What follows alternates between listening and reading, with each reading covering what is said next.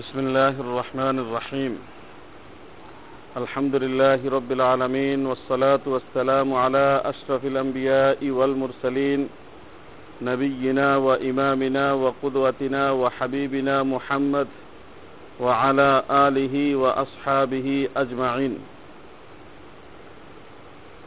أما بعد وعن أبي هريرة رضي الله عنه أن رسول الله صلى الله عليه وسلم قال من كان يؤمن بالله واليوم الآخر فلا يؤذي جاره ومن كان يؤمن بالله واليوم الآخر فليكرم ضيفه ومن كان يؤمن بالله واليوم الآخر فليقل خيرا أو ليسكت متفق عليه সম্মানিত উপস্থিতি নির্ধারিত আলোচনায় আজকে আমরা আজকে আমরা আলোচনা শুনব প্রতিবেশীর অধিকার সম্পর্কে। সম্মানিত ভাইরা আমরা আল্লাহ তালার উপর বিশ্বাস স্থাপন করেছি। সেই হিসাবে আমরা মৌমিন। আল্লাহ তালার উপর বিশ্বাস স্থাপনের পাশাপাশি মৌমিন হওয়ার জন্যে আমাদের আরও কয়েকটি বিষয়ের উপরে বিশ্বাস রাখতে হয়। আমরা রেখেছিও ইনশাল্লাহ যেমন আল্লাহর রসুলের উপর বিশ্বাস স্থাপন করা, আল্লাহর কিতাব সমূহের উপর বিশ্বাস স্থাপন করা ফেরস্তা সমূহের উপর বিশ্বাস স্থাপন করা, তাকদিরের ভালো মন্দের উপর বিশ্বাস স্থাপন করা, কেয়ামত দিবসের উপর বিশ্বাস স্থাপন করা, অর্থাৎ পরকালীন জীবনের উপর বিশ্বাস স্থাপন করা।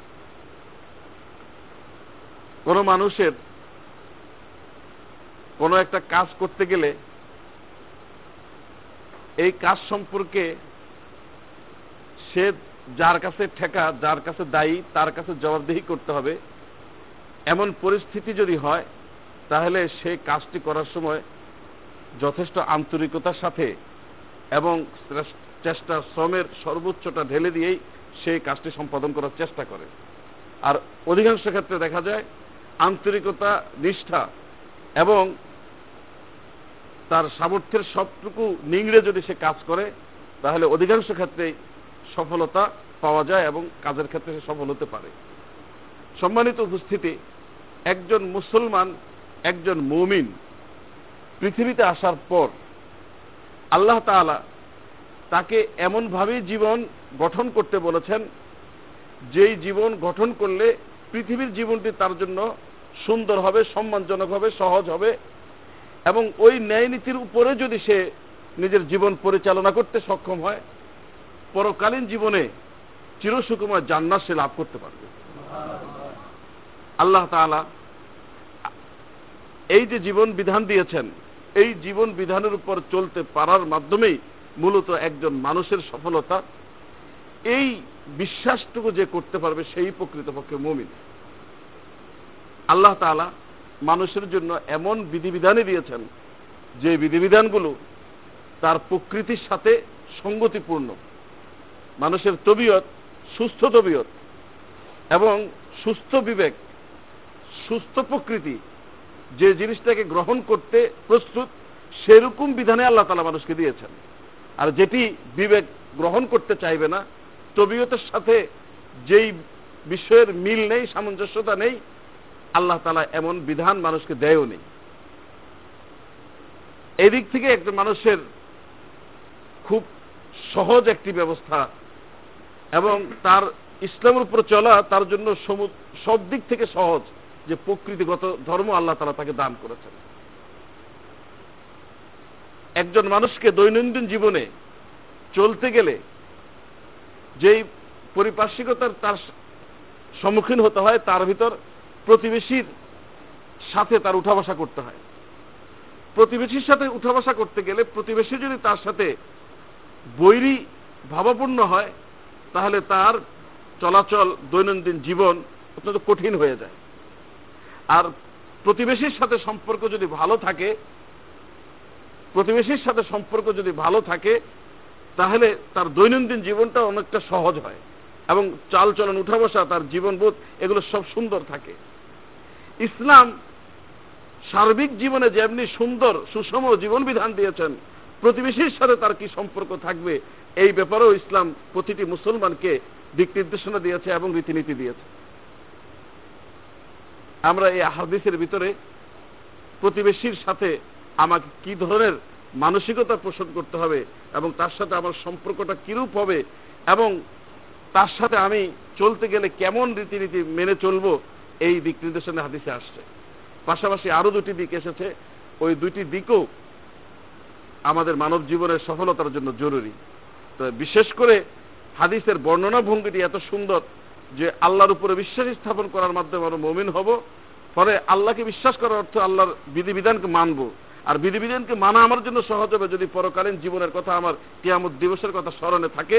আর কিয়ামত দিবসের কথা স্মরণ তো আমার রাখতেই হবে, কারণ সেখানে আমাকে জবাবদেহিতার সম্মুখীন হতে হবে। তো সেইভাবেই আল্লাহ রসুল এই জিনিসটি আমাদেরকে দিয়েছেন। তরজমা শুনব, এরপরে প্রাসঙ্গিক আলোচনা আমরা শেষ করব ইনশাল্লাহ বিখ্যাত সাহাবি আবু হুরার রাদি আল্লাহ তালন থেকে হাদিসটি বর্ণিত। রাসুল্লাহ সাল্লাহ আলহি ওয়াসাল্লাম ইসাদ করেন মান কানা ইউমিনু বিল্লাহি ওয়াল ইয়াউমিল আখির। যেই ব্যক্তি আল্লাহর উপর ঈমান আনলো এবং পরকালীন জীবনের উপর, শেষ দিবসের, কেয়ামত দিবসের উপর বিশ্বাস স্থাপন করল, ফালা যা রাহু সে যেন তার প্রতিবেশীকে কোনোভাবে কষ্ট না দেয়। প্রতিবেশীকে যেন সে কষ্ট না দেয়। তাহলে আল্লাহ আল্লাহ রসুল ইমানের সাথে সম্পৃক্ত করেছেন প্রতিবেশীকে কষ্ট দেওয়ার বিষয়টি। ফলে প্রতিবেশীকে কষ্ট দেওয়ার অর্থই হল ইমানের সাথে অসঙ্গতিপূর্ণ আচরণ করা।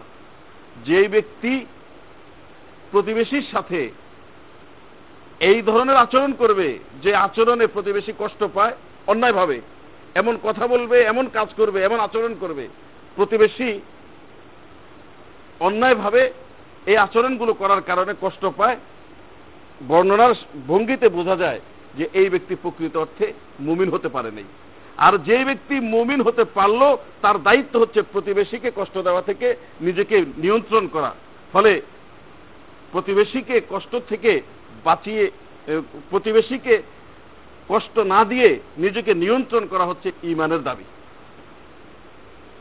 বিষয়টি কত গুরুত্বপূর্ণ এবং কতটুকু আল্লাহর কাছে গুরুত্বপূর্ণ এই জিনিসটি বর্ণনা থেকে আমাদের বুঝে আসা উচিত। উপরন্ত অন্যান্য হাদিসের ভিতরে এসেছে, প্রতিবেশীর সাথে সম্পর্ক সুন্দর হয়, নিবিড় হয় যেভাবে, সেইভাবে কাজ করার জন্য। আল্লাহ রসুল বলেন, তোমরা যখন গোস্ত রান্না করবে, তরকারি রান্না করবে, তখন ঝোল বাড়িয়ে দাও, পানি বাড়িয়ে দাও, যাতে করে একটু একটু তরকারি হলো প্রতিবেশীর বাড়িতে হাদিয়া হিসেবে প্রেরণ করতে পারো। অন্য হাদিসে আসছে যে গোস্তের একটি টুকরোও যদি তুমি তোমার প্রতিবেশীকে দিতে পারো, এটাকে তোমরা ছোট করে দেখো না, এটা অনেক বড় আমল আল্লাহর কাছে আর কষ্ট দেওয়ার ব্যাপারে আল্লাহ রসুল বলেন, যেই ব্যক্তির প্রতিবেশী তার নির্যাতন থেকে নিরাপদ নয়, সেই ব্যক্তি কখনো জান্নাতে যেতে পারবে না। মানুষ হিসাবে সামাজিকভাবে যখন বসবাস করি তাহলে একই মহল্লা যখন বসবাস করি, তা পুরাটা মহল্লার প্রতিটি লোকেই একে অপরের প্রতিবেশী। এবার আমাকে বিচার করা দরকার যে আমি দৈনন্দিন জীবনটা কি সেইভাবেই পরিচালনা করছি যে প্রতিটি লোক আমার দ্বারা কষ্ট পায় না পেয়ে থাকছে। মূলত এটাই হওয়া উচিত একজন মুমিনের জন্য। বরং প্রতিটি মুমিন আরেকজন মুমিনের কাছে এই অধিকার রাখে যে সে তার কষ্ট থেকে নিরাপদ থাকবে আর এই অধিকারও রাখে যে সে যেন তার শুভকামনা করে। ফলে যারা আল্লাহর উপর বিশ্বাস স্থাপন করেছে পরকালীন জীবনে সুখের আশায়, তাদের উচিত প্রতিবেশীর সাথে সম্পর্ক সুন্দর করা এবং উত্তরোত্তর সম্পর্ক যাতে নিবিড় হয়, আরও গভীর হয়, সেভাবে অগ্রসর হওয়া। কোনো অবস্থাতেই আমার কোনো আচরণ, কোনো কথায়, কোনো কাজে প্রতিবেশী কষ্ট পায় এটা থেকে এটা কোনোভাবেই করা যাবে না। এই ব্যাপারে খুব কঠিনভাবে নিজেকে নিয়ন্ত্রণ করতে হবে। ইমানের প্রশ্ন, পরকালীন জীবনের সুখের প্রশ্ন। অতএব সম্মানিত উপস্থিতি, এর থেকে, হাদিস থেকে এই শিক্ষাটা আমাদের নেওয়া দরকার যে প্রতিবেশীকে কখনো কোনোভাবেই কষ্ট দেওয়া চলবে না। প্রতিবেশীকে আমরা অনেকে মনে করে থাকতে পারি কষ্ট দেই না। তার সাথে ভালো আচরণ সবকিছু ঠিক আছে। কিন্তু প্রতিবেশী আমার বাড়ির হই হুল্লুর আমার বাড়ির টেলিভিশনের আওয়াজে প্রতিবেশী ঘুমাতে পারছেন না। এটা কি কষ্ট দেওয়া হয় না? এরা দশটা বাজে ঘুমিয়ে পড়েছে আর আমার ঘরে বারোটা পর্যন্ত মানুষ জাগনা থাকে। আর ইসলামী রীতি হলো, এসার পর দিনই আলোচনা ছাড়া এবং দিনই এলেম চর্চা ছাড়া অন্য কোনো কাজ করা নিষেধ। ফলে আসার পরে ঘুমিয়ে যাওয়া এটাই হলো নিয়ম। তো আমরা এক এক লোক, এক প্রতিবেশী ঘুমিয়ে গেছে, আর আমরা পার্শ্ববর্তী বাড়িতে আছি। আমরা জোরে চিল্লাচিল্লি করলে তাদের ঘুমের ডিস্টার্ব হয়। অথচ এই এই অধিকারের প্রতি আমরা কেউ খেয়ালই করি না। হরদমসে ফুল ভলিউমে গান চালাচ্ছি হৈল্লুর করছি রাফারাফি করছি, আমার ছেলে ফেলে ডিস্টার্ব করছে, তাদের প্রতি কোনো ভুরুক্ষেপ নাই। তাহলে প্রতিবেশী কি আমার কষ্ট থেকে নিরাপদ থাকল? আমার বাড়ির সুয়ারেজ লাইনটা লিক হয়ে যাওয়ার কারণে প্রতিবেশী বাড়িতে যায় পৌঁছতেছে। বেচারা খুব কষ্ট পাচ্ছে। আমি সেদিকে কোনো ভ্রুক্ষেপে করছি না। তাহলে কি আমার দ্বারা প্রতিবেশী নিরাপদ থাকল? আমার বাড়িটি রাস্তার পাশে। রাস্তা দিয়ে আমার প্রতিবেশীরা চলাচল করে। আমার বাড়ির দুর্গন্ধযুক্ত পানি এসে রাস্তায় পড়ে। আমি কোনো খেয়ালে করছি না। অত দেখা যাচ্ছে যে সুয়ারের লাইনটা বা বাথরুমের লাইনটা আমরা রাস্তার উপরে দিয়ে রাখি। আমার বাড়িটা এমন ভাবেই করলাম যে গড়ে পানি রাস্তার উপরে এসে জমে থাকে, প্রতিবেশী চলাচল করে। তাহলে কি আমি প্রতিবেশীকে কষ্ট থেকে নিরাপদ রাখতে পারলাম? সম্মানিত উপস্থিতি, খুব সূক্ষ্ম বিষয়। অতএব আমার প্রতিবেশী কোনোভাবেই যেন আমার থেকে কষ্ট না পায়, এই দিকটা আমাকে কঠিনভাবে নিয়ন্ত্রণ করতে হবে এবং এই দিকটা কঠিনভাবে লক্ষ্য রাখতে হবে। কারণ আল্লাহ রসুল বলেছেন যে ইমানদার আল্লাহকে যে বিশ্বাস করে এবং পরকালীন জীবনের শাস্তি অথবা শান্তির সম্মুখীন হবে, এই বিষয়ের প্রতি যার বিশ্বাস আছে, সে যেন তার প্রতিবেশীকে কষ্ট না দেয়। রসুল আকরাম সাল্লাম বলেন, প্রতিবেশী সম্পর্কে জিব্রাইল আমাকে এত বেশি সতর্ক করতেছিল, আমার আশঙ্কা হয়ে গেল যে প্রতিবেশীকে রেখে আবার আমার সম্পদের ওয়ারিস বানাই দেওয়া হয়। আর এটির একটা যৌক্তিক দিকও আছে। আমি এখানে বসবাস করছি। আমার আত্মীয় স্বজন, আমার কোনো বিপদের সময় আত্মীয় স্বজন খবর যত, যতক্ষণে পাবে, এর অনেক আগে আমার প্রতিবেশী খবর পাবে। আমার প্রতিবেশীর সাথে যদি সম্পর্ক ভালো থাকে, তাহলে আমি এই বোনাসটা, এই বেনিফিটটা পেতে পারি। আর আমার মেয়ের বিবাহ, আমার ছেলের বিবাহ, প্রতিবেশী যদি আমার সাথে বৈরী থাকে, তাহলে এই ক্ষেত্রে অনেক সমস্যা হবে। অর্থাৎ প্রতিবেশীর সাথে সম্পর্ক ভালো থাকলে মানুষের দৈনন্দিন জীবনটাও সুন্দর থাকে। আর দৈনন্দিন জীবনটা যদি সে সুন্দর, নির্বিঘ্ন করতে পারে, তাহলে পরকালীন জীবনের কাজও তার দ্বারা করা সম্ভব। এবং এইভাবেই যদি মুসলমান প্রতিবেশীদের সাথে সম্পর্ক সুন্দর করে উপরের দিকে অগ্রসর হতে পারে, তাহলে মুসলমানদের ভিতরে ঐক্য সৃষ্টি হবে। আর ঐক্যের মাধ্যমে তারা পৃথিবীকে শাসন করতে পারবে এবং আল্লাহর রাজত্ব, আল্লাহর খেলাফত পৃথিবীতে প্রতিষ্ঠিত করতে পারবে। প্রতিবেশী শুধু বসবাসের ক্ষেত্রে এটাই প্রতিবেশী এবং দেশের ক্ষেত্রে তো প্রতিবেশী। এক দেশ আরেক দেশের পাশাপাশি যদি দেশ হয়, তাহলে এই দেশ ওই দেশের প্রতিবেশী। ওই দেশের নিরাপ, কষ্টের থেকে যদি এই দেশ নিরাপদ না থাকে, তাহলে তাকে মুসলমান বলা চলে না। এই সর্বক্ষেত্রে। তাহলে যদি চূড়ান্ত বসবাসের ক্ষেত্রে যে প্রতিবেশী, তার সাথে যদি আমার সম্পর্ক উন্নতি হয় এবং দেশের ক্ষেত্রে যে প্রতিবেশী, তার সাথে সম্পর্ক উন্নতি হয়, তাহলে মুসলমানদের ঐক্যটা অনেক মজবুত হতো আর মুসলমানদের ঐক্যের মাধ্যমে পৃথিবীতে মুসলমান আল্লাহ রাত কায়েম করতে পারে ফলে আজকে আমার পরিসর থেকে, আমার নির্ধারিত গণ্ডি থেকে শুরু করে দেব যে আমার সাথে যারা উঠা বসা করে সব সময়।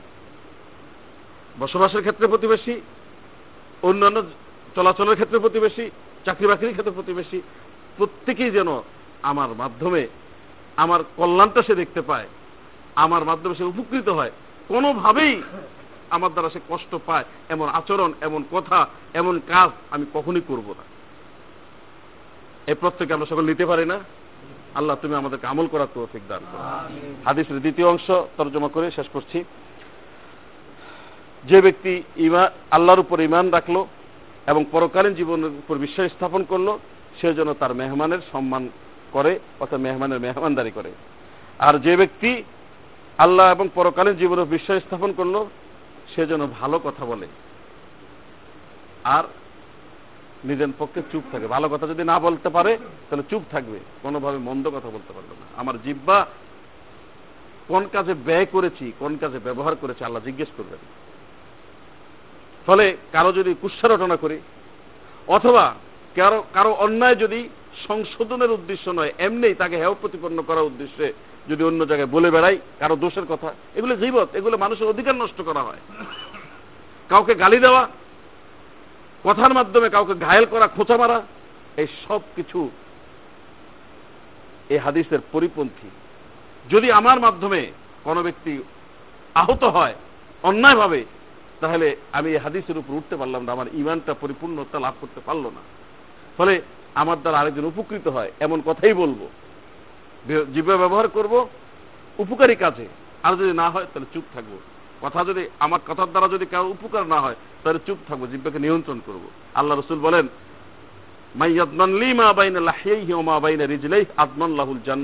যেই ব্যক্তি নিশ্চয়তা দিবে আমাকে গ্রহণ করবে আমার জন্য, যে জিব্বা এবং লজ্জাস্থানকে নিয়ন্ত্রণ করার আমি তার জান্নাতের নিশ্চয়তা দান করলাম।